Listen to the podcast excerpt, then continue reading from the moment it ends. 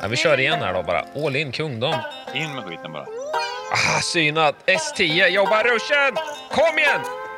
Kungdom! Kungdom! Jobba nu! Ja! Ja, ja! Så ja! Ah.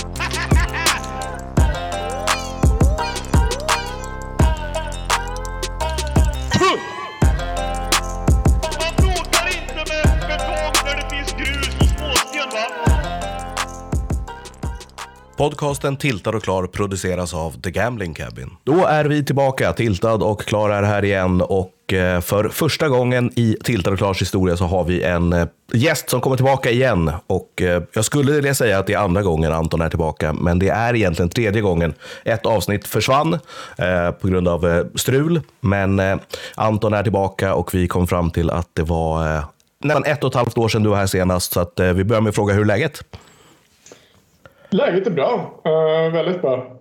Jag har eh, mycket saker i görningen så det känns alltid lite som så här, man hoppar från ett, ett möte till ett annat och uh, ser till att få min att göra-lista gjord. Eh, jag ska be mig iväg till USA igen på, på tisdag så att jag har lite deadlines som jag måste, måste sätta för att, det ska, för att det ska funka så att jag inte bara drar och lämnar folk i sticket.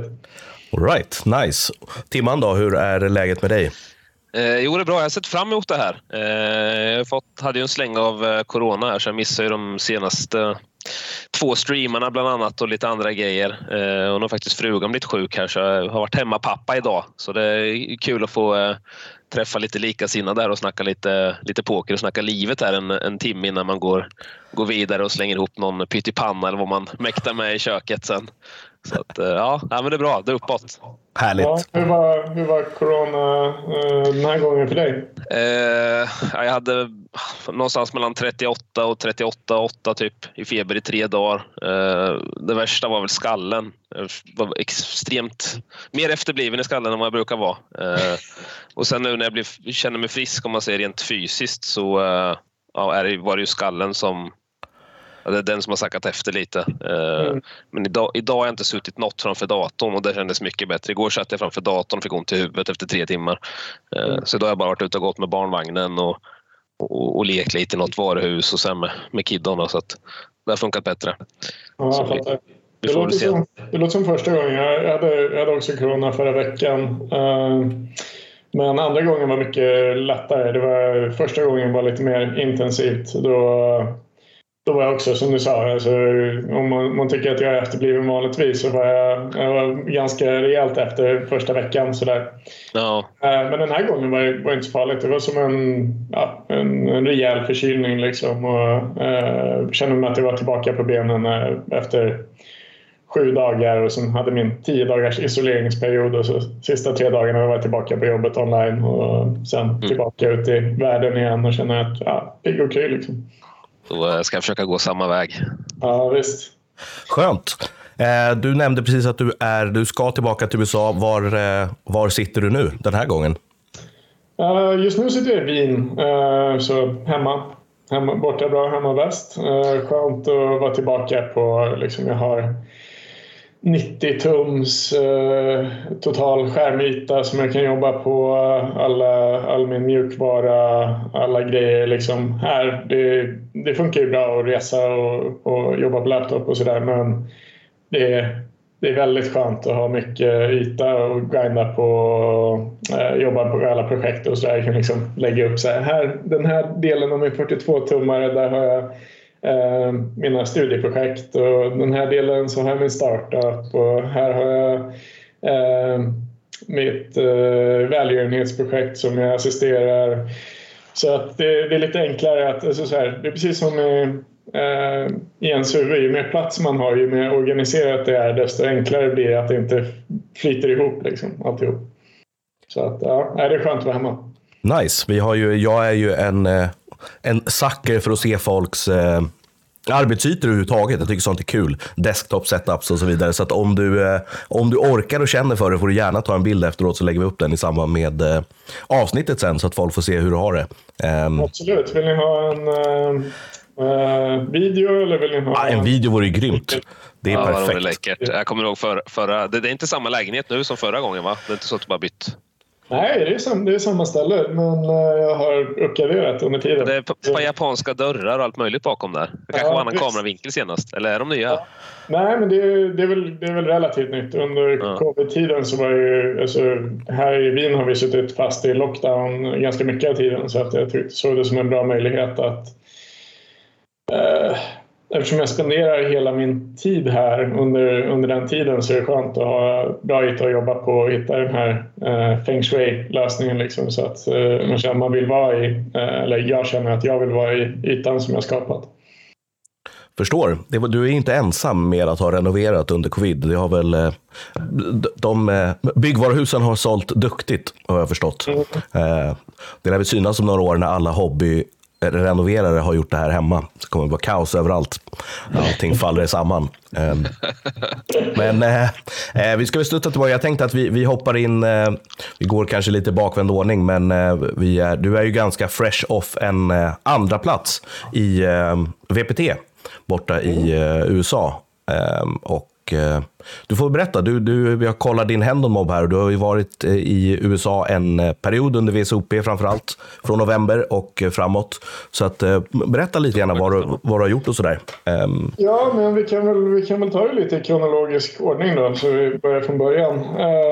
Jag tog mig iväg till uh, som i år spelades på hösten för, för covid. Så det var en lite annorlunda upplevelse än att vara där vanligtvis. Jag är där under liksom, högsommar och det är svinvarmt och det är högsäsong i Vegas också. Uh, nu var det väl lite vad ska man säga, lite mindre action, lite eh, lugnare. Eh, mycket restauranger som inte hade, upp, inte hade fulla öppettider och sådär. Eh, så det var lite annan, annan upplevelse men, men alltså det är VSUP. Det är, det är jättebra games och det är massa folk i omlopp. Och, eh, ja, man märkte inte att det var någon eh, covid-noja i korridorerna på Rio direkt utan där var det, eh, vi skulle sett när det var seniors event liksom. Det, där trängdes det gubbar om vartannat. Gasen i botten. Men du, jag tänkte på en sak där. Inför VSOP det var väl ganska hårda restriktioner kring, kring att ta sig in i USA. Hur så, så resan dit ut för dig och ditt ressällskap? Eh, Var det bara att flyga rakt in när du åkte eller var det, var det omvägar? Nej, men vi, jag och en kompis, vi åkte till Mexiko först eh, och spelade, så om vi går ännu längre tillbaka, så var jag där och spelade V-cup från eh, Merida Mérida som är huvudstaden i Yucatan. Eh, så vi var där, spelade eh, V-cup eh, från Mexiko och sen så åkte jag till Playa del Carmen som är alla pokerhajars näste i, i Mexiko. Spenderade tio dagar där och eh, sen bara jag till Vegas. all right. Och, Eftersom man var tvungen att ha en två veckors period så såg jag till att jag försöker inte liksom bara resa för resandets skull utan om jag ändå ska till Mexiko tänker jag men då kan vi eh, se till att uppleva lite av, eh, av landet och vara lite turister eh, i alla fall emellanåt. Ja, det blir sant. Jag har för mig att jag tror det var dem som åkte två veckor till Kanada och sen när det var fyra dagar kvar någonting av deras vistelse så öppnade de upp landet så de hade kunnat flyga direkt. Men, men som sagt var, de hade nog inte jättetråkigt i, under tiden så att säga. Så att, eh, det är värre för, värre för dem som liksom åker dit bara för att sitta av tiden och sen kanske grinda på ett hotellrum och liksom inte tänkt längre än så.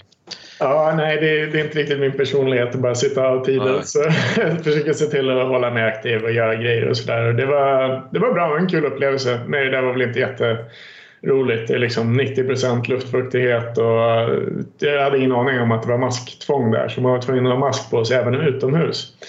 all right. Eh, vilket i 90 procent luftfuktighet kanske inte är så här jättetilltalande. Så, Ah, men, men alltså folk de, de lydde det där mask, maskplikten till punkt och pricka. Och jag, jag sa så här, jag har på mig mask när det är folk runt om. Och sen så när jag går själv på gatan så tänker jag inte ha på mig mask. Det, det känns lite överdrivet. ja, verkligen. Det blir fin solbränna om man är ute länge. Ja, menar jag. Exakt.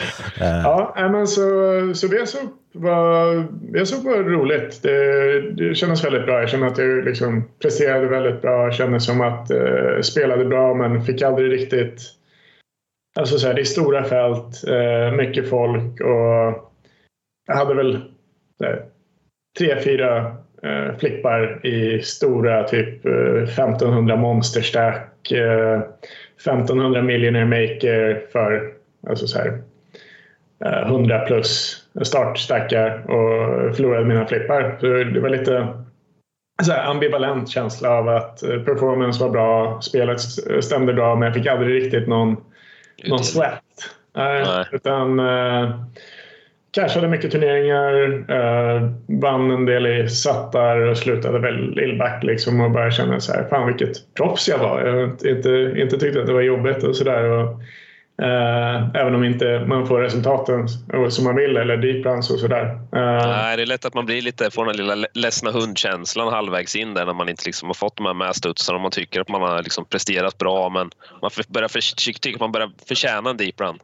Ja, men det är lite det jag är mest nöjd med tror jag. Att, att jag inte känner att, så här, att jag inte förtjänar någonting. Att den, den känslan inte sipprar in. Och när jag, de dagarna jag känner mig så här, ja, fan, nu börjar jag inte vara så här fullt motiverad och fokad och komma in och spela. Då är det så här, ja, men det är en bra signal för mig att säga att nu tar jag ett par dagar ledigt. Antingen drar ut med lite kompisar och käkar middagar och bara eh, hitta på lite skoj i stan. Eller Uh, åkte till Zion National Park i Utah ett par dagar också, vilket var... Alltså... Det, har, ni har sett den här inledningsscenen för Jurassic Park? När de, när de kommer till parken. Det är så här, Paradise innan allting brakar. Alltså, och, och där i Zion, det är lite samma känsla. Man, kommer upp, eh, man vandrar upp för berget och kommer ner på andra sidan och tittar ner i den här liksom, stora eh, nationalparken. Och det är som att titta på Jurassic Parks inledningsscen. scen. Det är som paradiset. Så att Ja, där det är Jag ett bra sätt, bra sätt att eh, ska man säga, ställa om sitt mindset till att eh, bara, bara må bra. Liksom. Ja, det här är ingen aning om vad det var för någonting innan men det var ju jättevackert. Ja. Det är helt fantastiskt. Så det blir rebuy på den. Ja, det är bra. Det är bra. Hur, långt, hur lång tid tar det att åka från Vegas till, till det här stället då? Eller, ja. Ah, ja, men det tar väl liksom eh, fem, sex timmar beroende på hur snabbt man kör och, och sådär. Uh, man kanske vill stanna för lunch och sådär. Mm. Eh, men fem, sex, kanske sju timmar. Eh, och sen ja, om man inte vill vara borta för länge för att ja, man har, vi har ju hyrhus och man har massa kostnader som står och tickar iväg så kan man åka dit på dagen innan. eh, Göra någon kort hike på eftermiddagen. Eh, stanna en natt och sen har man en hel dag och åker hem sen på kvällen igen. Mm. Det låter vettigt. Ja.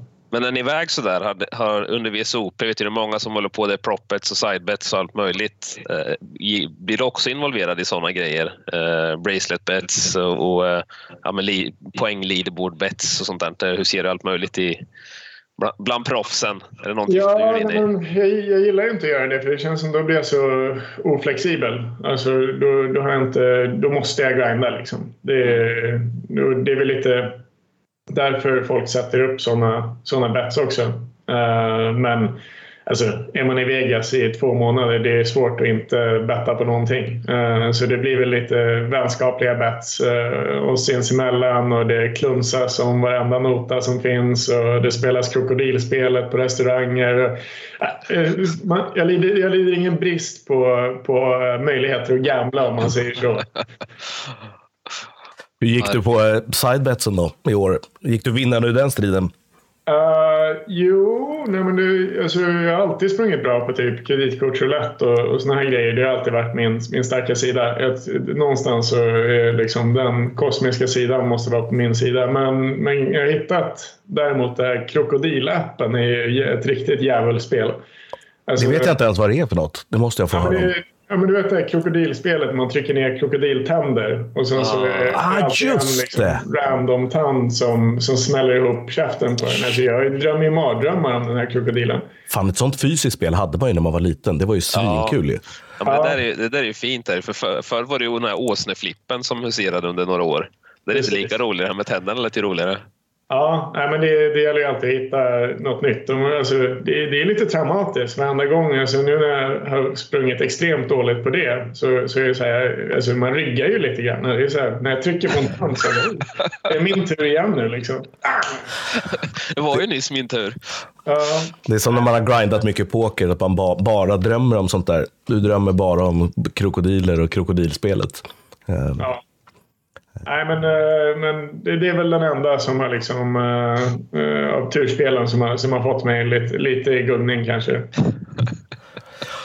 Hur är det annars när du är i Vegas? Då fastnar du vid några andra? Liksom, står det något vid något blackjackbord eller någonting i, i liksom, umgå, för att umgås med polare och för att det är roligt? Eller håller du undan allt sånt där? Alltså, jag vet inte. Det, det, är, väl, det är väl bara en preferensgrej. Alltså, så här, jag tycker det är lite så med allting. Att så här, man gör olika saker som, som man njuter av. Typ gå på bio, gå och käka middagar, umgås med polare, eh, liksom, eh, dra ut och hajkar, whatever.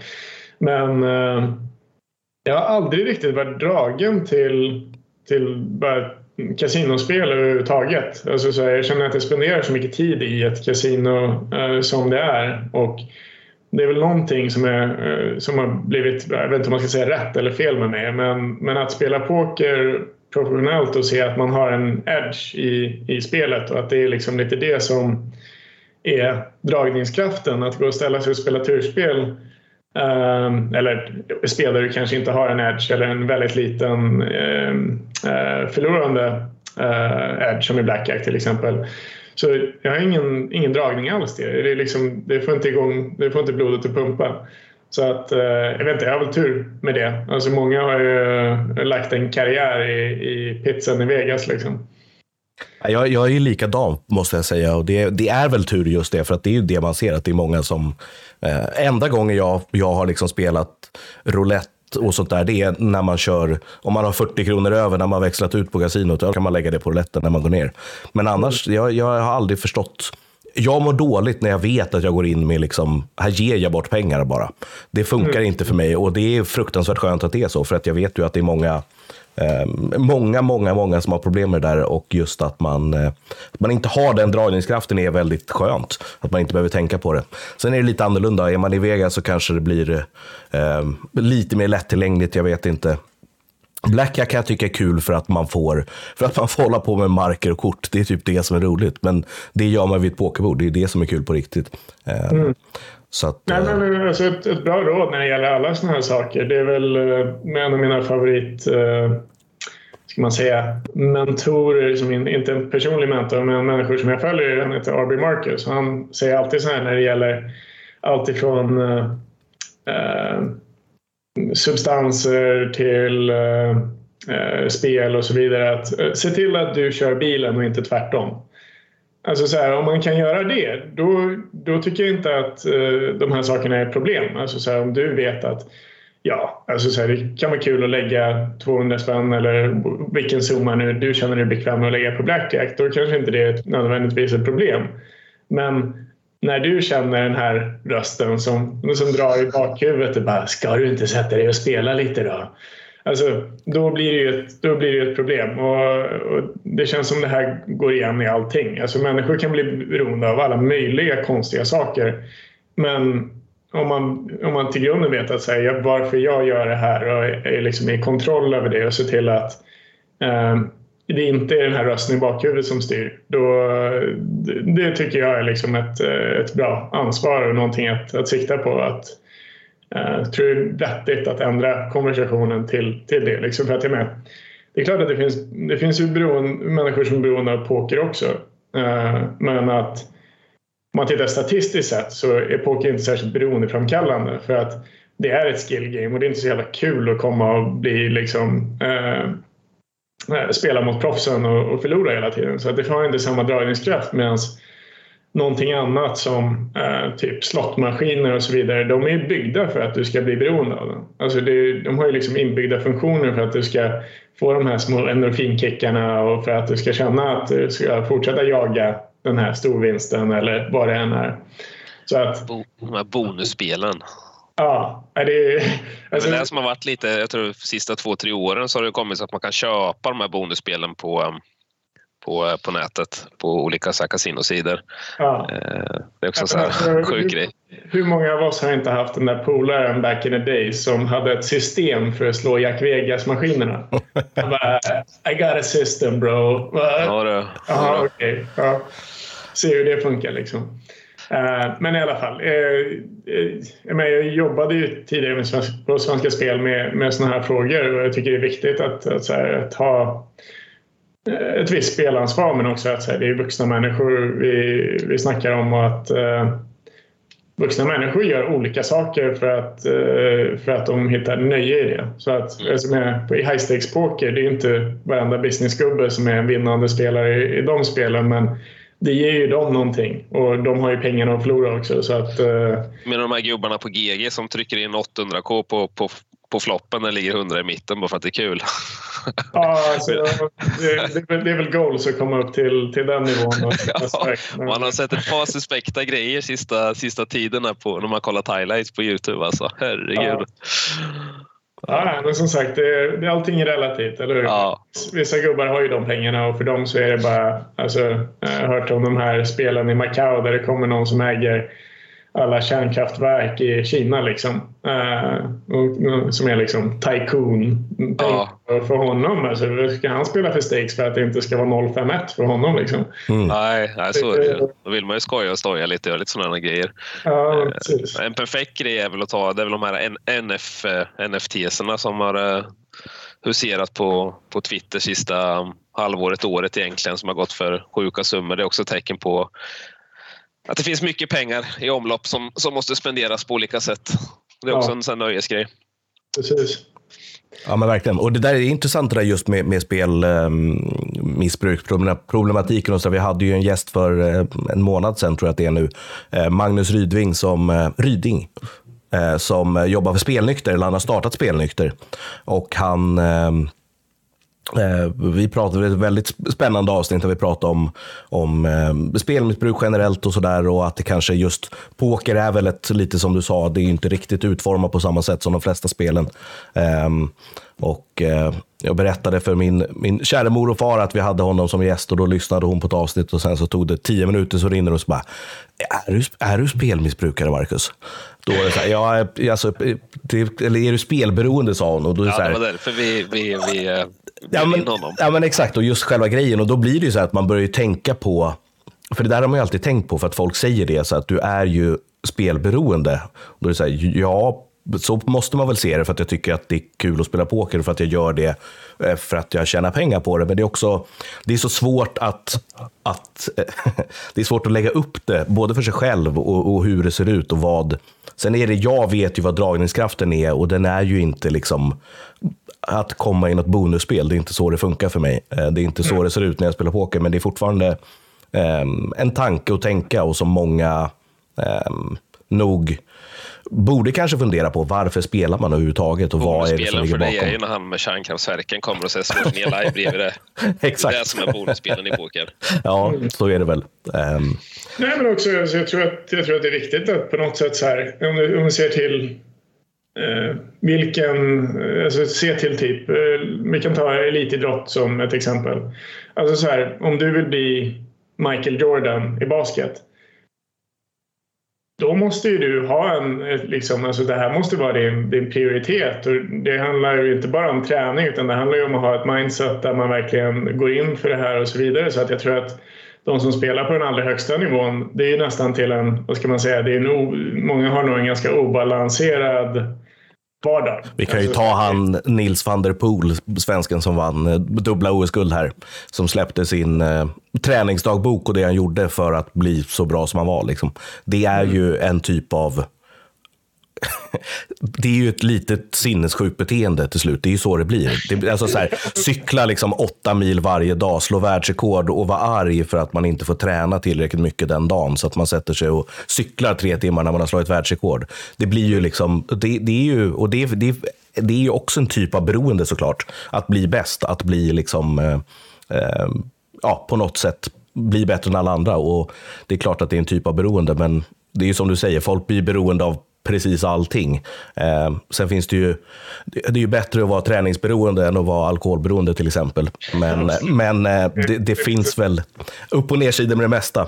Eh, Jo, nej men alltså varför jag är intresserad av de här frågorna är för att eh, jag jobbar med, med det här ganska specifikt. Liksom att, vad, vad handlar det om med performance i poker och Eh, hur kan man göra det till en karriär? Och vad är det för saker man kan lära sig under den processen som inte bara är relaterat till poker? Och hur kan man, vad är det som får en att prestera bra? Alltså, vissa människor de, de har som sitt mål att bli bäst i världen. Och då är det klart att man måste lägga en ganska osund, eller ska man säga, kanske inte osund, men man måste säga, lägga väldigt mycket tid och eh, Eh, mycket av sin, kanske som annars hade varit vardag eller tid med vänner och så vidare för att då bli bäst. Medan att om man vill vara en av de bästa så kanske det krävs att ha en bra process Så att det som får dig att prestera på topp är att också ha eh, bra relationer, att känna att du har en trygghet, att känna att du kanske gör någonting utanför pokern som utvecklar andra aspekter i ditt liv och så vidare. Alltså så här,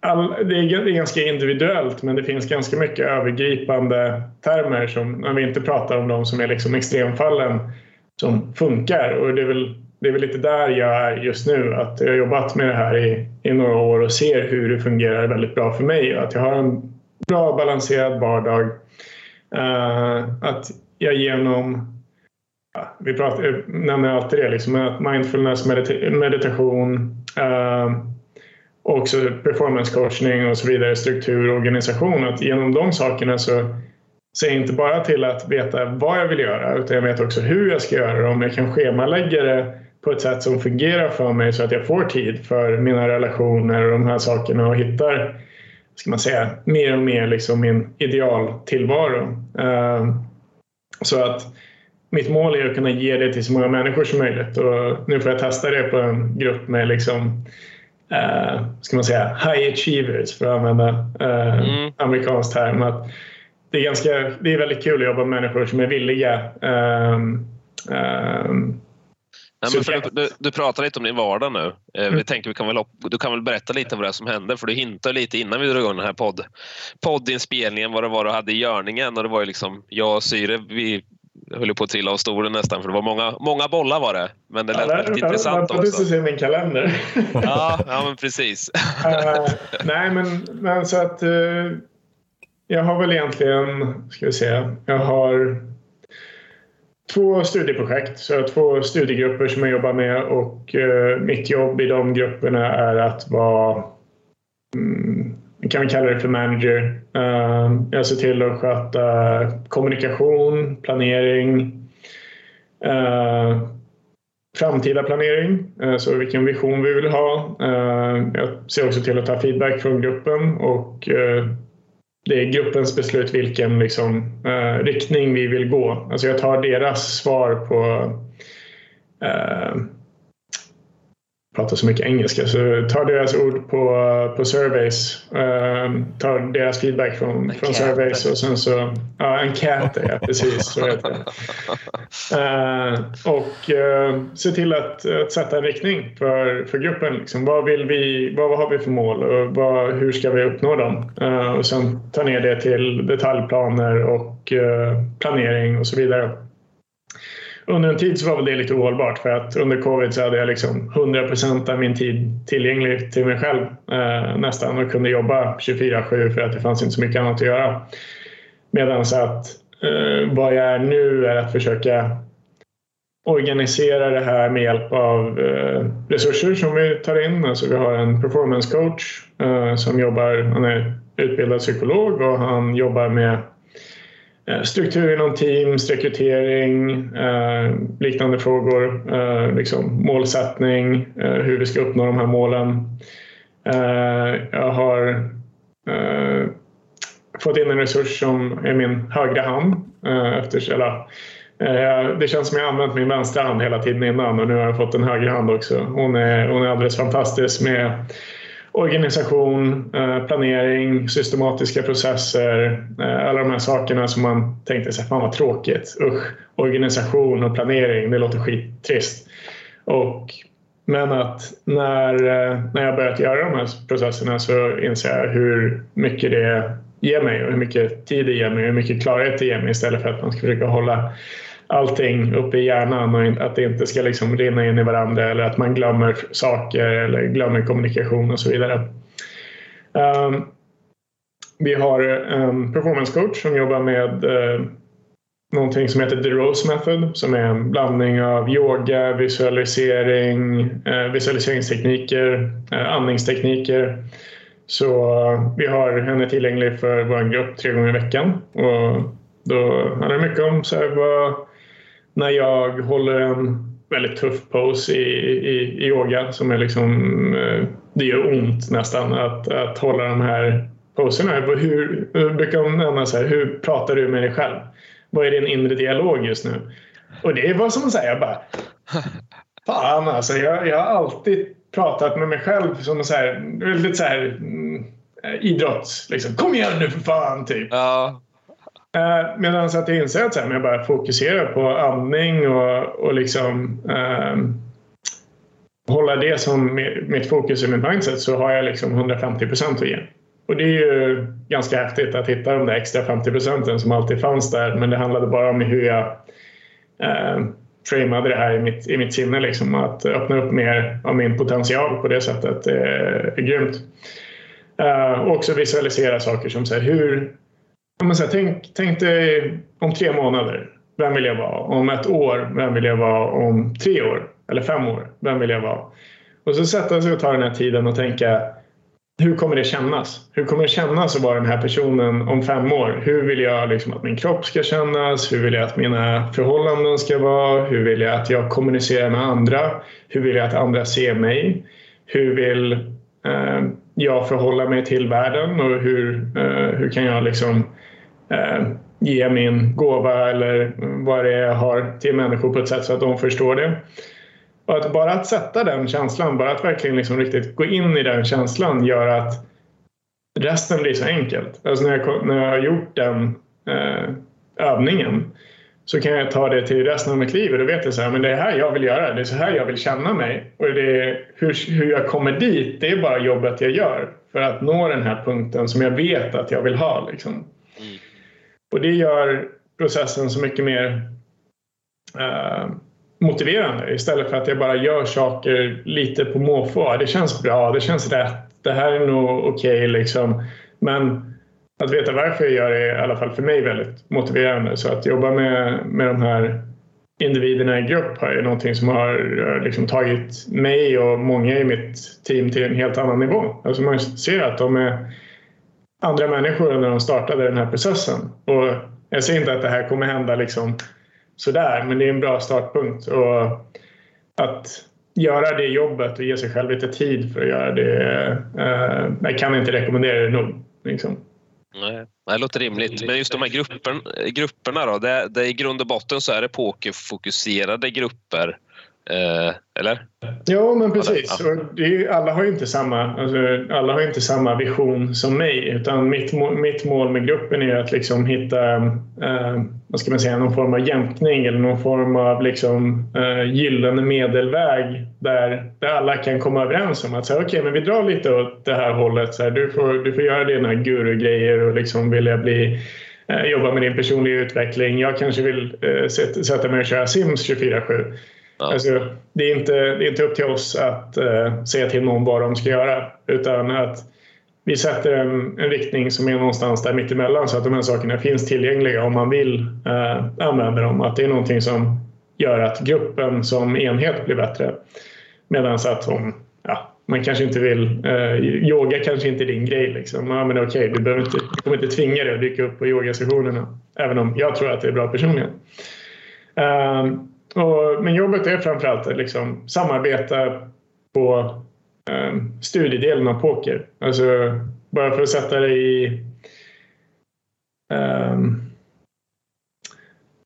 bara för att sätta det i kontext så är det så här, poker och Go var väl de sista spelen liksom, eh, som är teoretiska eh, skill games som AI lyckades knäcka. Och varför är det? För att det är så otroligt komplext. Alltså, du kan ha så många olika variabler som jobbar och ändrar en hel solv eller ändrar all data som du tittar på till att bli någonting helt annat. Så mm, jobbet är liksom att hitta först GTO som är då baseline i, i att lära sig poker och sen förstå var är det människor, eh, alltså inte, inte AI-bottar då som kan spela perfekt, utan vad är det människor gör som inte är i linje med det här och hur måste jag då avvika på ett annat sätt för att vara exploativ? Vad är det jag exploaterar? Eh, om man inte riktigt vet den känslan så jag ser inte att det är fel att vara lite mer så här field player, eh, utan vi har nog en ganska bra intuition och det är bra att lita på den. Alltså så här, du vet att så här, ja, jag blir höjd här på revern. Jag borde syna den här handen i, i, i den här datavärlden, i bottvärlden så måste jag alltid syna den här handen men det är ingen som bluffar här. Liksom. Nej, mot den här spelarpoolen så är det Ja, men precis. Och där kan man ju titta på i data också. Eh, det är väl lite dit vi kommer nu, liksom, att, att mycket av den här processen är datadriven. Att man kan få eh, bevisa sina teorier i massdata är en, en väldigt stor uh, styrka. Men att i alla fall för att inte gå för mycket från poängen. Poängen är att för att kunna undersöka så många saker som möjligt så är det omöjligt att göra allt det själv eller mer eller mindre omöjligt. Pads är väl en av få som kanske försöker sig på att göra det men han, alltså, jag tror inte jag har hört honom prata om någonting annat än poker någonsin. uh, så att uh, det, det kanske är, som sagt, det, det är hans grej. Han är väldigt duktig på det. Han har gjort en karriär av det. Liksom där med att, att, att döma honom men det är inte för de mesta så tror jag det är ganska ohälsosamt eh, sätt att, att göra saker. Utan, eh, då är det bättre att man eh, samarbetar på de här sakerna och gör plugget tillsammans. Det är som att gå på universitetet eller vad som helst. Liksom. Eller vara på en arbetsplats där du jobbar med att koda eller lösa eh, olika problem och så vidare. Så det är väl lite det vi försöker, vi försöker bygga och eh, mitt jobb är och jag grundade det för att jag inte var nöjd med vad jag var på väg själv med min utveckling. Och sen har det växt till att många människor, nu är vi liksom på en nivå där vi har en rekryteringsprocess. Att vi eh, drar till oss människor som är, eh, har väldigt spetskompetens inom de här områdena. Att eh, de vill jobba med oss och det är väldigt bra kvitto på att vi har gjort någonting, eh, någonting bra tillsammans. Mm. Ja, men det är kul. Mm. Eh, jag har en, en, fråga på det, eh, lite sådär med eh, du pratar om att, att man möter ju inte alltid bottar och sådär, utan att det faktiskt är människor man möter. Att man aldrig blir bluffad och så här på River. Hur, um, hur ser det ut på live-touren när du spelar live och, och liksom träffar människor, ser människor, rent fysiska tells, för folk saker säger, om det är en äldre herre eller om det är en eh, ung kille eller en tjej, eller hur, liksom, hur mycket hur stor inverkan har sånt på dig? Eh, försöker du lägga det åt sidan och tänker att det kanske inte riktigt är värt lika mycket? Eller är det någonting du använder mycket när du spelar live? Mike Carrows Poker Tells. Exakt. Var väl en det, läste, en så, läste man den som man klär live. Ja, nej men alltså jag, jag tror att det, det, finns alltid saker man kan fokusera på och, och lära sig. Och jag tror väl att det, så här med, jag har spelat livepoker i 13-14 år nu. Alltså, jag har ju erfarenhet på det. det är så, så som jag ser det är väl lite så här. Jag skulle kunna göra liksom FBI-jobbet eh, och verkligen så här. Ja, det där betyder det där och, och så vidare. Att det är klart att man kan nog plocka upp en edge på alla möjliga saker, men att det jag letar lite efter som jag tycker är mer intressant eh, och om saker är intressanta så är det lättare att lära sig också. Att, eh, jag är intresserad av så här hur fungerar människor? Eh, kan, vad är det för typ som kan sätta sig på en onsdag klockan eh, ett på eftermiddagen och bluffa för 100 000 dollar liksom? Och inte ge ifrån sig live-tells till exempel. Och vad är det för typ som kanske inte har det här mm, killer instinct och, och, hur kan, vad kan jag lära mig från det? Vad är det jag vill ta från det och vad är det jag kanske inte vill, vill ha och så vidare. Men att när jag började spela så, så var det nästan som att så här, jag fick för mycket visdom eller kunskap eller vad man ska kalla det för fort. Att det blev så här, det är som att man fick se alla de här sakerna på en nivå där människor bryr sig. För de bryr sig om markerna de har framför sig eller de bryr sig om de spelar ett cash game. Det finns en, liksom en nivå av mm, eh, direkt koppling till någonting som har värde för dem. Så att i början så blev det nästan som att så här, eh, den kunskapen blödde över i resten av mitt liv. Så att jag såg så här, ja, han verkar osäker liksom. Och så spelade jag, jag var helt uppslukad av poker. Jag tyckte det var så grymt och jag tyckte det var så kul och jag ville verkligen bli liksom den bästa jag kunde bli och jag var väl inte så bra tekniskt på den tiden men det jag var bra på var liksom in, instinktivt att eh, min tävlingsperson tog över väldigt mycket och jag var väldigt eh, liksom så här, hur vinner jag i det här spelet? Och när, det, när jag började inse de sakerna för att man får det testat i, hög, i situationer där det är hög press så började jag också göra det här i mitt privatliv. Att så här, jag går, på, typ, går till någon eh, bjudning någonstans och så är det någon snubbe där som är lite... Han kanske har en dålig dag eller han kanske liksom eh, är ganska ångestladdad eller nervös och så vidare.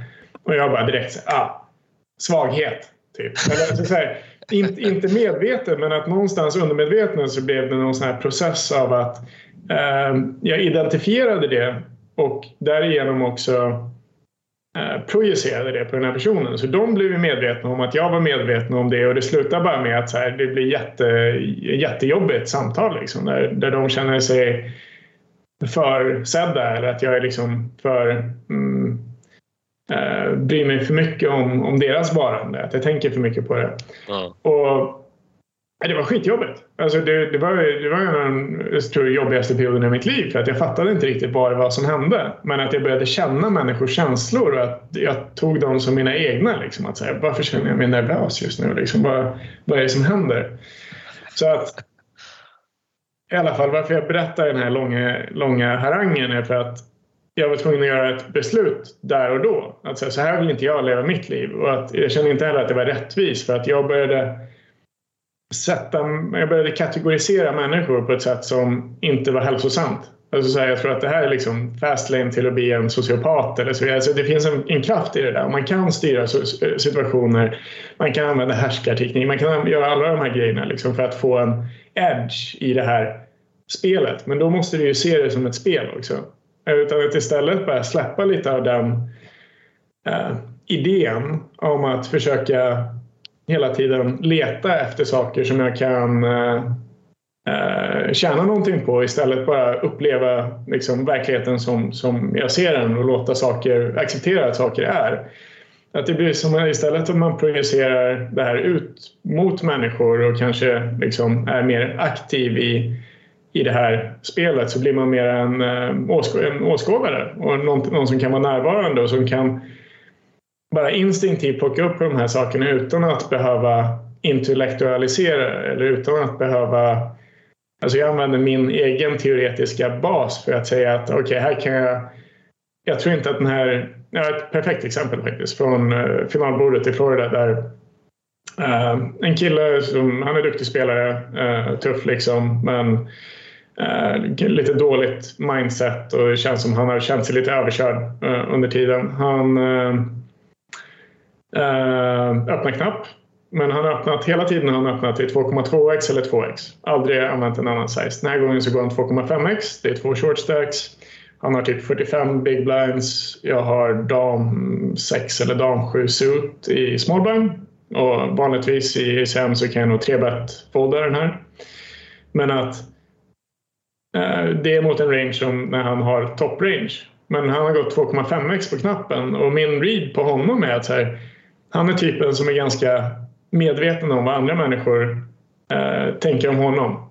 Så att jag tänker att om han skulle, om han skulle nu ha liksom SS kung kung så skulle inte han göra någonting annorlunda för att han skulle inte vilja röja att han liksom har en, en bra hand. Så jag tänker direkt så här, okej okay, men den här rangen är cappad. Den är cappad på kanske knäktar, eh, kanske S-kung off eh, och så vidare. Och all, all, alla de har jag 30 procent mot, alltså 30, 35, 30 procent.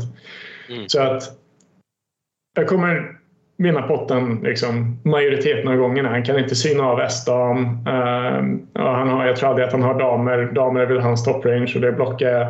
Så att nu använder jag min teoretiska kunskap och min liksom så här erfarenhet och, och read till att göra en ganska, alltså en ganska stor exploit att göra. Och har jag fel och han har SS och kung kung och har bara använt det här som så här, okej okay, men nu ändrar jag strategi med den här Ja, vi vinner här, nu jävlar då, kör vi 2,5x. Då, då, bränner jag liksom 50 BB 100 och på så här 100, 120 000 dollar i processen.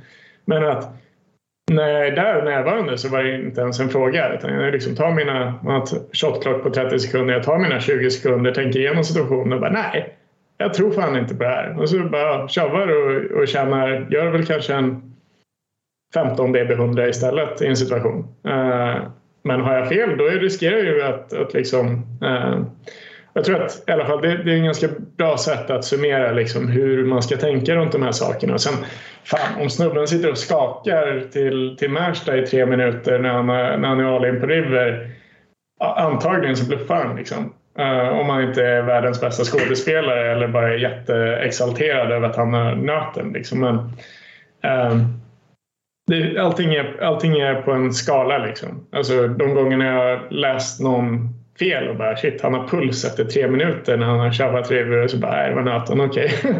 Hejdå.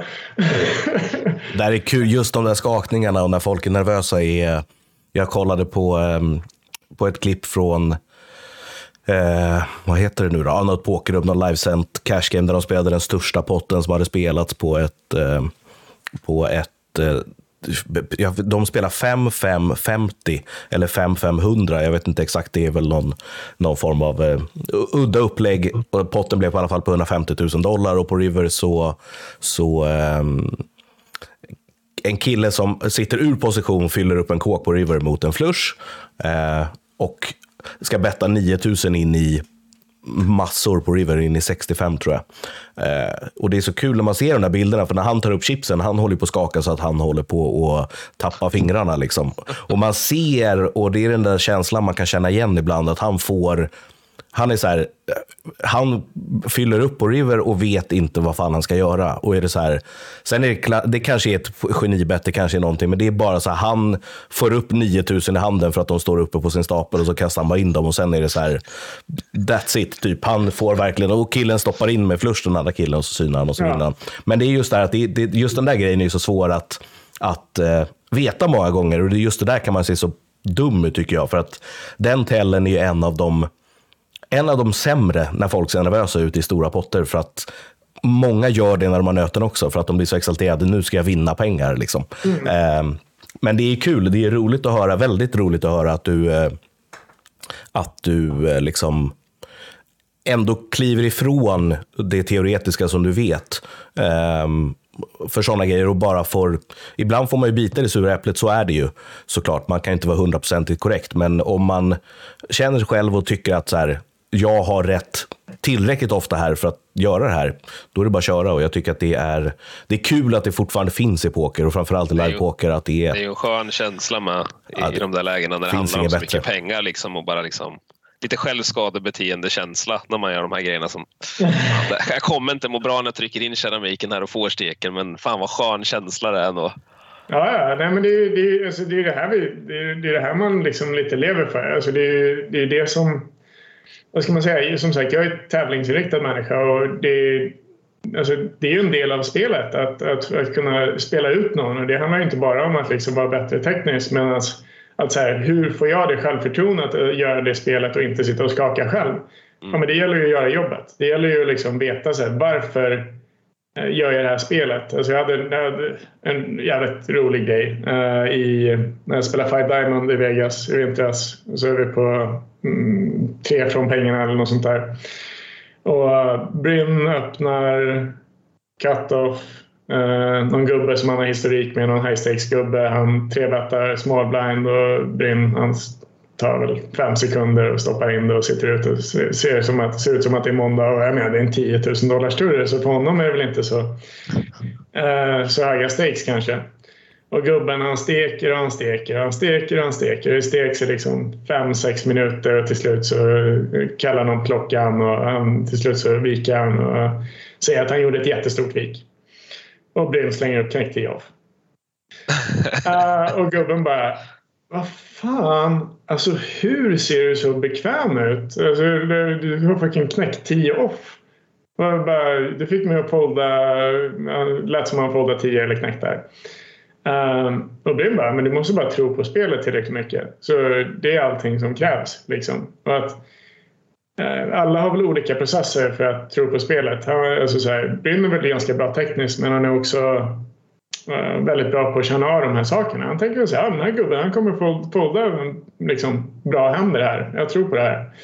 Medan att jag är mer, jag gillar processen av att lära mig vad är det jag försöker åstadkomma? Och när, de gångerna jag inte känner mig bekväm, det är väl när jag gör en bluff som jag inte tror på. Liksom. Det, här, det här kommer fan inte funka och jag vet inte varför jag gör det. det man har backat in sig i ett hörn och man, man kan ja, inte ta sig ut. Alltså, det, är... Ja, men alltså, här, det, är ju, det är ju värdelös känsla. Det är ingenting man vill liksom gå omkring med. Utan om någon, de, jag vet inte, senaste gången det hände var väl i 10K i Barcelona där jag drog någon bluff som jag inte trodde på. Bara, börjar få skaket på handen och bara jag tror fortfarande inte på det här. Den här snubben är bra på att läsa live-talet. Jag bara nej, nej, nej. Då blir det bara ännu värre. Pulsen bara stiger och äh, det är hemskt ibland. Till slut och så ser jag, kollar ju på mig och bara nej, den här snubben stenbluffar. Så bara synar, synar jag åker ut i turen och jag bara nej. Fan, det här var fan sist. Alltså, aldrig mer. Utan jag bara, nu får jag en paus. Jag går och dricker en kaffe. Jag ger mig själv en liten sån här bara aldrig, never, never ever again liksom. Och, och sen dess så känner jag att jag liksom har gjort ett bättre och bättre jobb på att vara liksom, medveten och liksom lite förutse att de här sakerna händer. Och fejka de där skakningarna nästa gång du har det. Ja, men det, det har jag försökt att göra. Det, det är, också, det är faktiskt det är ett, ett av mina absolut mina liksom favorittips. Att, att om man för det, vissa kan ju inte kontrollera, man kommer skaka och, och är det stora potter man är ovan, det är, liksom, det är väldigt svårt och det är väldigt många som inte klarar av det. Och mitt största tips är bara så här att om du märker att du gör någonting när du bluffar, försök att göra ungefär samma sak när du har bra. Liksom. Om du känner att du gör någonting, du plockar ner, du tar en sipp vatten, du gör någonting. Ja, men försök göra ungefär samma sak när du har bra. Då är det eh, ja, som sagt, skakningarna kommer. Ja, men exakt. Det blir ju så. Det är så man får göra. Eh, och eh, nej, det, det, är kul med täls och kul med, med sånt där. Hur är du med, med snack och sånt där vid borden? Liksom? Om du funderar på att syna någon som du tror kanske bluffar, försöker du få till en konversation och prata med någon eller är det en del av ditt spel på något sätt? Nej, det, det är väl alltså, det känns som vissa gubbar kan man göra det med när man har haft en, en bra rapport innan och sådär. Men jag känner inte riktigt att det, det är det jag letar efter. Liksom. Eller att här, jag försöker hitta någon, hitta någon edge på, på det sättet. Um, men uh, alltså så här, poker, eller snack på bordet vanligtvis. Det, jag tycker att så här, men det finns lite regler som är bra att förhålla sig till. Och det här man behöver inte liksom hålla det här till 100 procent. Men att inte snacka teori vid bordet är en väldigt, väldigt bra grej. Bara gör det inte. Det, det är ganska tråkigt och, och det, det ger inget, liksom, ingen bra stämning på bordet. Framförallt inte berätta för nöjesspelarna vad de gjorde fel teoretiskt sett. Nej, men bara, men bara liksom, om man har det som basregel att säga, men försök att inte snacka pokerteori vid bordet. Uh, då tror jag att man, man, uh, man skapar en bättre miljö. För, alltså, poker är inte bara en liksom, tävlingssport utan folk är ju där för, för att det är deras nöje och så vidare. Mm. Uh, andra regeln som du säger, har någon köpt in i turneringen så får de göra vad fan de vill med sina marker. Alltså det är inte ditt, det är inte ditt uh, uh, det är inte ditt jobb att säga till dem vad, vad de ska göra med sina marker. De har köpt in i turneringen, de får göra exakt vad de vill och om man bara sätter det som, som mindset så kommer du aldrig behöva deala med de här problemen igen. Ja, precis. Tredje regeln. Jag, jag säger inte att det här är något man måste göra men jag, jag, tror ju mycket på det här att folk är för snälla mot varandra och att det är ett väldigt stort problem. Att när någon inte kan bete sig så är det viktigt att åtminstone stå upp för personen som blir drabbad av de här sakerna. Att om någon inte beter sig på ett schysst sätt så nej för mig är det ganska enkelt att säga det för att jag är en stor snubbe. eh, jag har basröst. eh, snubbe, alltså andra män eh, ser upp till mig på ett eller annat sätt så att när jag säger någonting så, så lyssnar de, i alla fall ofta. Och att, att göra det, många de, jag tror många inte inser att de kanske beter sig dåligt medans, och ingen säger till dem och ingen säger till dem. Hur ska de veta det? Liksom? Och det blir dålig stämning på bordet och folk sitter och känner att så här, det här är inte så nice. Liksom. Jag, om jag hade varit nöjesspelare och, och hade upplevt sådana här grejer då hade jag bara, nej, varför ska jag göra det här med min tid? Liksom. Och nej, så är det. det, det handlar väl lite vara lite customer service minded. Liksom. Att vara lite, så här, se, försök att se att människor är därför har, har olika... Någon kanske är därför att de gillar eh, Eh, och få upp pulsen lite. Någon annan är där för de gillar att tävla och så vidare. Men att fan, om man inte snackar poker då får man ju tid att snacka så här, bara, vad, vad gör du för någonting? Så här, spelar du poker på heltid eller vad, vad, vad, vad har du för bakgrund? Liksom, och det, det är ett bord av oftast män, men, men liksom åtta, nio män som sitter. Många har intressanta historier, men du kommer aldrig få reda på om du inte frågar. Så att ställa frågor utanför poker kommer antagligen ge dig eh, det kommer skapa en bättre miljö. Det kommer vara mycket mer intressant och du kanske lär dig någonting som inte är pokerrelaterat också. Så att, eh, det är väl mina topp tre tips liksom för, för livespel.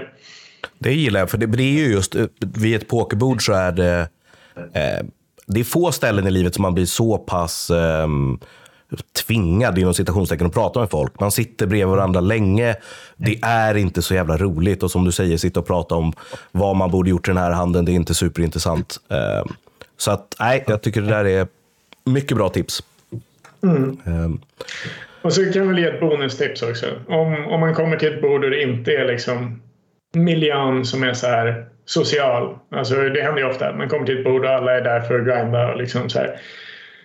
Försök inte att vara personen som är social. De, alla är, man vet vad, vad, folk är där för. Att, mm, de kanske är mer av den här åsikten att de försöker plocka upp grejer och de försöker hitta ett sätt att uh, uh, få en edge. Liksom. Så att om du kommer till det bordet, då är det bara så här, ja ja.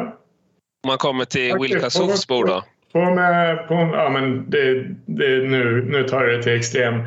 Alltså, alltså honom, jag, säga, jag har ju sagt till honom flera gånger att bara, du, får, du får hålla käften, alltså, prata inte med mig. Eh, liksom. jag, jag uppskattar inte vad Jag vet att du håller på att försöka göra massa grejer. Uh, jag tycker inte du är rolig. Uh, jag tycker bara du, du är skitjobbig om du ska vara ärlig. Och prata inte med mig, är du snäll. Och sluta sno pengar från människor. Och, och ja, fy fan vad gött det var att han åkte dit för den grejen. Jag har aldrig haft någonting för honom egentligen. Nej. Men um, och att inte säga respekterande då när du säger det eller fortsätter han hålla på ett tag till och innan han fattar liksom att ja okej. Okay. Jag fattar han till slut att han kliver över gränsen då eller? Alltså det ligger väl i hans natur att, att vara den här sortens person så att det är med, men, men att när man säger någonting så direkt till någon då är, då är det ganska svårt att hitta en comeback. Liksom. Mm. Att, så här, det, det, ja, han, han försöker väl göra sin grej med andra människor liksom, men att um, jag tror att jag, jag ger någonting till de andra på bordet också. Att så här, de bara, ah, det är okej okay att säga till honom att håll käften. Liksom. Mm. Att så här, vad skönt, jag behöver inte sitta här och vara trevlig. Att, men, han, är, han har ju ett mål, liksom. det är att få ut information och påverka människor psykologiskt och så vidare. Och det är väl den största edgen han kan hitta för att han är uppenbarligen inte liksom den skarpaste kniven i lådan men han har hittat någonting som funkar på honom. Och det är inte mitt... Alltså, mitt, mitt ansvar är att eh, inte ta åt mig personligen av det, men också att sätta mina gränser. Liksom. Ja, men verkligen. Det där, det där är ju... Sådana där människor stöter man ju på. Och eh, mm. det är ju som du säger, man... Eh, framförallt får man försöka stå upp för andra. Det är väl det jag kan tycka. Eh, är viktigt. De som inte riktigt eh, alltid har en röst och inte orkar och vågar och framförallt nya spelare och just som du säger att man att man är här service-minded, det är så det är. Är du pokerproffs och spelar mycket poker och gör det för att tjäna pengar, då vill du att alla människor som spelar för första, andra, tredje, fjärde gången bara ska fortsätta spela poker. Eh. Ja, alltså intentionen är inte bara liksom rent professionellt. Jag vill ju ha en njutbar upplevelse. Jag är ute efter samma sak. Alltså, hade jag inte tyckt att poker var kul så hade jag inte gjort det från första början. Så att ett jobb är, ett, en del är ju den professionella aspekten av det, vilket är att du är nöjesprodukten. Alltså, de här människorna är här för att spela med dig. De, de tycker att det är kul. Liksom. Eh, de är här för att tävla mot, mot andra proffs och så vidare. Men att den andra aspekten är bara utifrån liksom så här, hur vill jag att mitt liv är och hur vill jag att min upplevelse av, av livet är. Vill jag ha en skittråkig dag och sitta och eh, glo på floppen eh, och andra gubbar hela dagen, liksom, då kan jag göra det. Men det kanske inte är riktigt det jag vill få ut där. Då skulle jag kunna göra något annat med min tid. Nej, precis. Ja, men bland de roligaste cityna jag har haft i alla fall är ju till exempel på poker på Cosmopol eller Nordic Masters någonting när man åkte ut turneringen, sätter sig på något cash game och så träffar man alla gamla goa gubbar som man, som man träffats på på IPT, VPT, liksom, man inte ser så ofta. Så tar man kanske kloss rött och spelar cash game i fyra, fem timmar och bara snackar gamla, gamla stories. Liksom. Alla, alla är glada, tjoar och kimmar. Liksom. Ja, det det är de bästa tillfällena. Men jag tänkte säga, du, du är ju en busy man och ska vidare på nya äventyr. Jag tänkte bara lite fort om du ville dra, dra det här om ditt välgörenhetsprojekt och sen vad det är som väntar i USA. För det sa du i inledningen att du ska vidare till USA snart igen. Mm. Um, jo, man kan väl eh, börja med det här välgörenhetsprojektet då. Um, Andrew Lichtenberger, Lucky Chewy, som jag antar att ni känner till. Yes. Han uh, jag hade jobbat med ett projekt som heter Hopeland Community eh, och eh, hjälpt dem. Det är en skola för hemlösa barn i Uganda. Eh, jag, när jag vann lite pengar här var så skickade jag pengar till dem och stötte dem och följde dem på Instagram och så vidare. Och jag tyckte att projektet såg väldigt lovande ut. Kändes som ett bra... Alltså för att ge lite bakgrund. Ugandas befolkning är mer än halva befolkningen är under 15 år gamla. Vilket är en Alltså det är sjuk siffra. Ja, det är en helt sjuk siffra. När man tänker på det, bara, ja, halva befolkningen är under 15 år. Och då kan ni förstå vilka liksom, mm, sociala och socioekonomiska problem som det medför och hur mycket utanförskap och så vidare. Eh, brist på utbildning, brist på ledarskap, brist på eh, föräldrar och så vidare. Eh, så att det finns väldigt mycket hemlösa barn. Mannen som driver det här Hopeland Community heter Kenneth Casey. Och han är, alltså, han är väl eh, definitionen av en eldsjäl. Han vill inte att det här, han har varit med om det här själv och han vill inte att det ska hända för andra. Eh, så han har startat den här organisationen som heter Hopeland och eh, idén är då att eh, liksom växa den. De har en eh, utbildningsprogram, eh, man får lära sig hantverk, man får eh, eh, mat och husrum, skor på fötterna och så vidare. Eh, och idén är att bygga ut det här till en, till en större verksamhet då, som har Eh, utbildning, lika rättigheter, eh, har ja, alltifrån liksom en basketplan som man kan ha lite kul, eh, har eh, olika klasser och så vidare och ska kunna ta in mer och mer människor då, eh, för att gå igenom det här programmet och, och bli självförsörjande. Så att eh, jag såg det och tyckte att det var väldigt lovande. Att det fanns en person som verkligen var drivande bakom det och att jag gillade att ge lite pengar till, till organisationen. Och sen när jag fick mera ska man säga, hard skills, mina management skills och, och, faktiskt kunna jobba lite med organisation och planering och så vidare så tänkte jag ja, det är bättre att jag ger det här än bara pengar. Eh, så jag har hjälpt dem att eh, strukturera lite grann. Vi ska göra en eh, med inspiration från Dan Smiths Double Up Drive så ska vi se till att få hälften av eh, kapitalet eh, ska vara garanterat och att för varje dollar som man ger så går två dollar in i organisationen till byggandet av den här skolan, eh, till eh, vidareutveckling av det, att de ska kunna vara självförsörjande på en förhoppningsvis treårsperiod. Eh, så att det ligger i våran... Har du planer på att åka ner själv?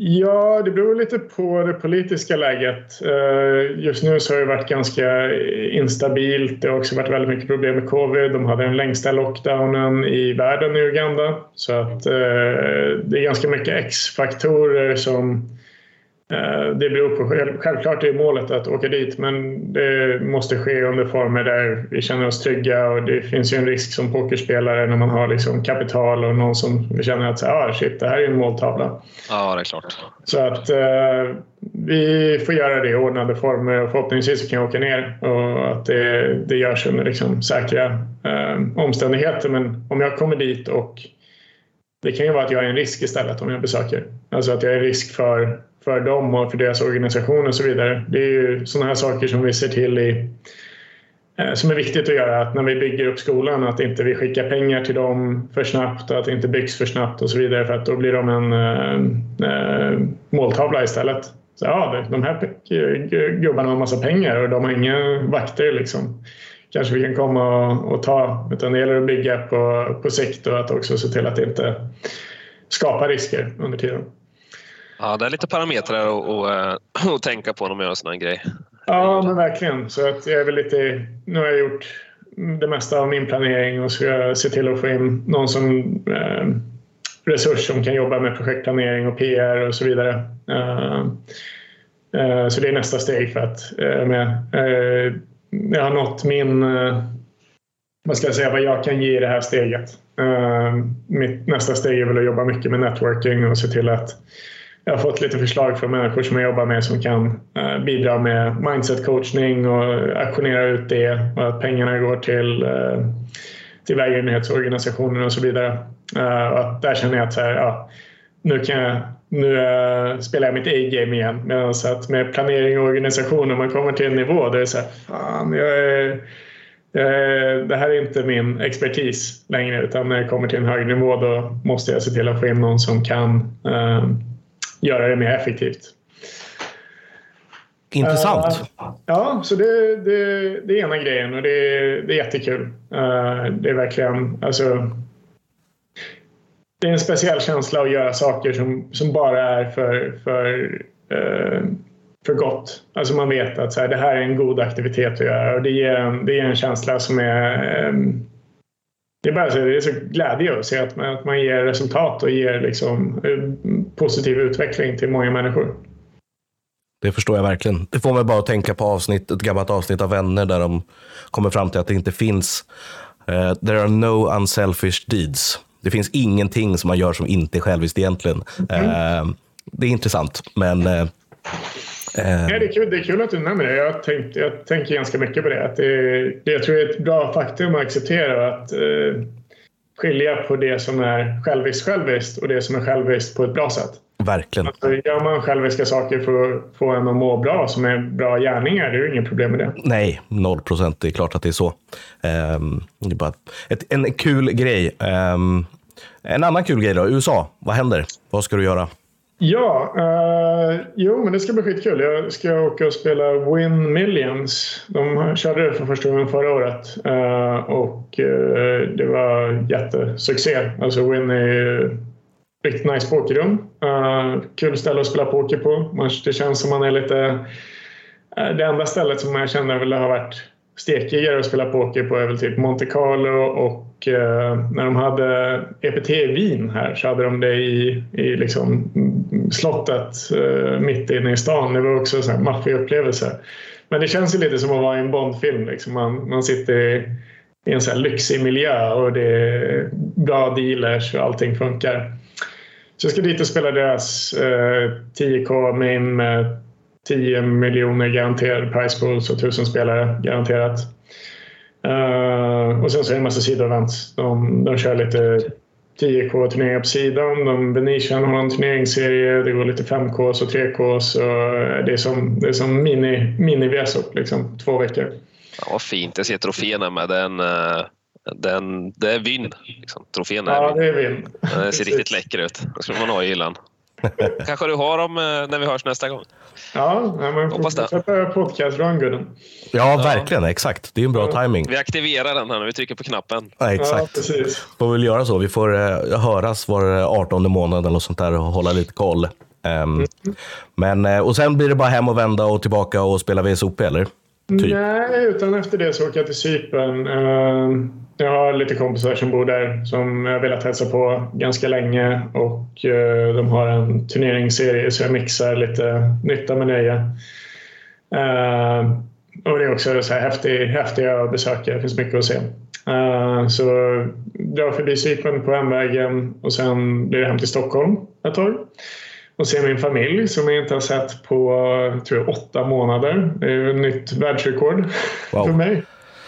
Jag tickar på, tickar på. Ja. Hur många dagar är det man får vara i eh, Sverige generellt sett? Jag tänker på så med poker och skatteregler och så vidare. Ja, alltså jag har ju gått igenom eh, alla möjliga skatteprocesser och pratat med jurister och eh, sett till att ha min, mitt kött på benen.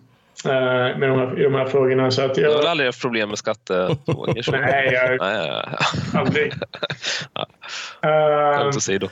nej, men så eh, man får spendera, för att vara på den säkra sidan, tre månader om året. Ja, Okej, det är ganska gott ändå. Och sen så är det liksom, du får ha ett bankkonto men du ska inte ha för mycket aktivitet på det och du får ha ett telefonabonnemang så att du har en svensk telefon om du liksom be- behöver det. Mm. Ehm, och that's it. Det, det var vad mina skattejurister rådde mig till. Tekniskt sett så får man vara hemma i Sverige sex månader om året även om man har flyttat ut. Men det kan leda till en process där Skatteverket kommer och säger upp, upp, upp. Vi känner att du har en eh, tydlig anknytning till Sverige och det känns som att du är ute och skatteplanerar här. Eh, Ah, och det är kanske inte det man eh, vill ha utan jag vill ju liksom driva min business på ett professionellt sätt så att jag, jag håller mig till mina tre månader om året. Eh, Det är, det, det är lite knixigt ibland. Alltså min pappa var sjuk förra året och, och fick vara hemma och ta hand om honom i en månad längre än vad jag hade tänkt. Så okej, men då kanske inte blir ingen, blir ingen resa till jul eller nyår och hälsa på vänner och familj och så vidare. Utan då, det är ju en budget liksom, som man Ja, jobba med. Men det är väl fair enough också. Alltså, någonstans så måste det finnas eh, regler och, och lagar så att inte folk kan göra precis vad de vill. Så att, eh, Precis. Men jag tror att må- många tyckte nog att det var intressant att höra för jag vet ju många kompisar som ofta funderat de sista åren här eh, på kanske lämna och flytta ner till Wien bland annat eller något annat ställe. Ja, Cypern är ju ett alternativ också. Mm, Mycket, det är sådana saker man måste ta i beaktande då. Ja. Uh, jo, nej, men om någon, om någon behöver råd med sånt här. Jag har gjort all den här researchen så det är bara att höra av sig på Twitter. Uh, så kan jag ge lite råd. Om någon vill flytta till Wien så har jag eh, knoppat ihop en liten Word-fil med, med vinguide och vilka, vilka, en Google-lista på restauranger, vilka områden som är bra att bo på, hur man går igenom den eh, liksom, rent eh, tekniska processen för att registrera sig här. Alltså jag gjorde det och då gjorde jag det jobbet samtidigt för att eh, någon annan skulle flytta ner. Så att det är bara att höra av sig. Dörren är öppen på Twitter. Det är min, eh, min liksom, publika sociala media eh, kommunikation så det är bara att höra av sig. Grymt. Och för den som vill höra om eh, Antons tidigare små skatteproblem så har vi ett avsnitt, avsnitt 36 kollade jag att det var, som vi spelade in för nästan ett och ett halvt år sedan. Får ni lyssna på det där vi pratar lite mer om, eh, om Antons tidiga karriär och hur det började och sådär. Eh, så in och lyssna på det. Och sen så... Eh, börjar med den här Jaws-soundtracket innan. Exakt. Exakt. Det är typ så. Eh, Ja, det är bra. Bra tips. Eh, Ja, men stort tack Anton för att du var med. Grymt kul eh, att lyssna. Ja, ska vi släppa iväg dig på möte och eh, vi ska släppa iväg våra lyssnare. Eh, Stort tack som vanligt till alla er som lyssnar och eh, ni får trycka tummar upp och likea och följa och göra allt det vanliga så hörs vi nästa vecka helt enkelt. Ha det gött allesammans. Hej på er. Hej då!